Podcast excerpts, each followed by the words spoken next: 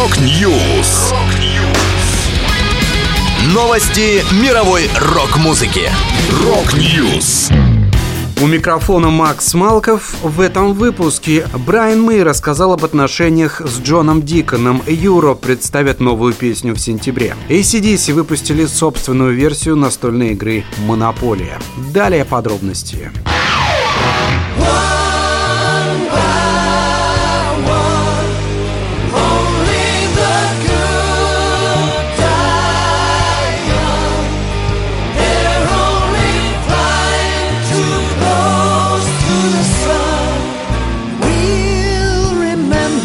Брайан Мэй в интервью британской газете Guardian рассказал об отношениях с басгитаристом Queen Джоном Диконом, который решил не продолжать гастролировать и ушел из группы в 1997 году. Мы должны уважать тот факт, что Джон выбрал непубличную жизнь. Но он по-прежнему является частью механизма группы. Если требуется какое-то важное решение с точки зрения бизнеса, оно всегда проходит через Джона. Это не значит, что он разговаривает с нами. Обычно он этого не делает, но тем или иным способом он поддерживает связь с нами. Он по-прежнему во многом является частью Queen, рассказал Брайан Мэй. Поясняя причину ухода бас-гитариста из группы, Брайан уточнил, что Джон всегда был весьма чувствителен к стрессу, поэтому смерть Фредди Меркури стала для него особенно сильным ударом. Мы все тяжело переживали смерть Фредди, но я думаю, что особенно тяжело пришлось Джону. В 1996 году мы вместе сделали пару вещей и записали «No One But You», песню, которую я написал о Фредди, когда мы устанавливали ему памятник в Монтрео в Швейцарии. И дали одно выступление в Париже. Это было открытие балетного сезона, потрясающей новой постановкой Мариса Бижара на музыку Моцарта и Куин.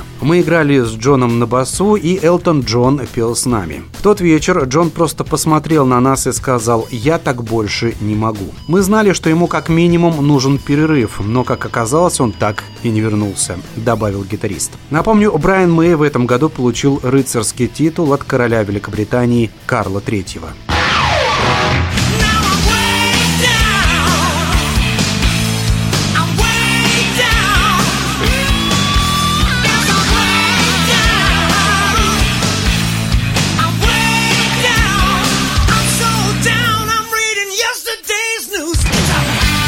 Легенда шведского хард-рока группа Europe приступила к записи нового альбома. Музыканты намереваются выпустить его в конце 2024 или начале 2025 года. Участники группы понимают, что терпение фанатов не бесконечно, поэтому 15 сентября этого года Europe представят первый сингл с будущего альбома. Песню «Hold Your Head Up».